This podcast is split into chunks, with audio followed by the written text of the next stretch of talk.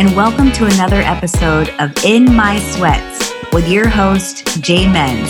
This is a place where you can learn and laugh with your girlfriends.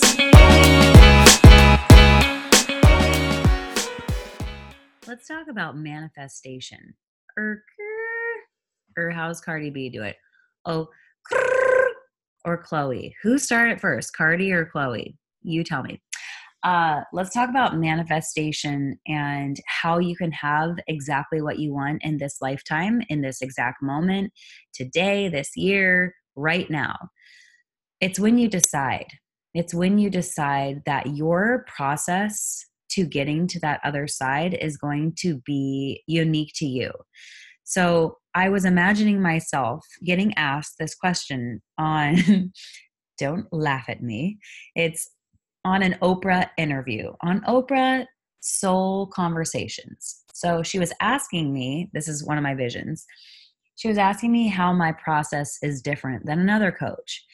And I said, my process is unique because I first work on healing what needs to be healed and kind of shifting out what no longer needs to be there, cleansing the space in order to plant the new seeds for growth.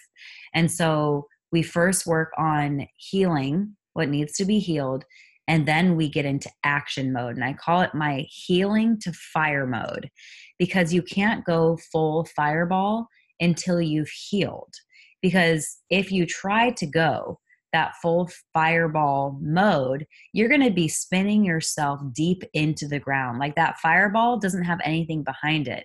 If the fireball is going without the healing process, then I imagine it going up towards the sky. It's just like, woo, you know, so much zoom and then hitting the ceiling and then bouncing all the way down to the ground, dropping underneath the ground into the earth because that fire doesn't have enough to sustain it. And when you have the healing behind it and you've done the work, and you haven't just done the work at one point in your life, but you continually do the work and you're ready for the things that will be thrown your way because I have not met one person who hasn't struggled with something major.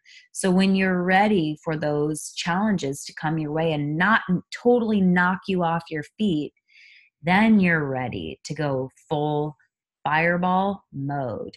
And so I had this vision of Oprah asking me this question in her backyard and the birds were chirping and and I had this beautiful feeling of feeling so secure and clear in my answer and confident that I went into the vision and then I came out and I was like, whoa, I really want that to actually happen. And it happened on a coaching call I was on earlier today, too when we were talking about what we saw our vision for 2020 being within our business. And so I saw this healing to fire process. And it really makes perfect sense considering I'm married to a fireman.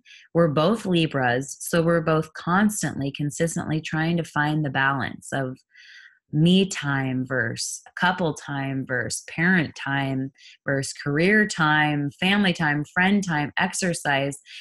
And we're constantly trying to find that balance. And I've really thought deeply about this about how he must feel seeing what he sees every day because he's working with actual physical trauma, physical car accidents, physical injuries. And what I do in my business and in my career and in my field of genius is I work on emotional trauma.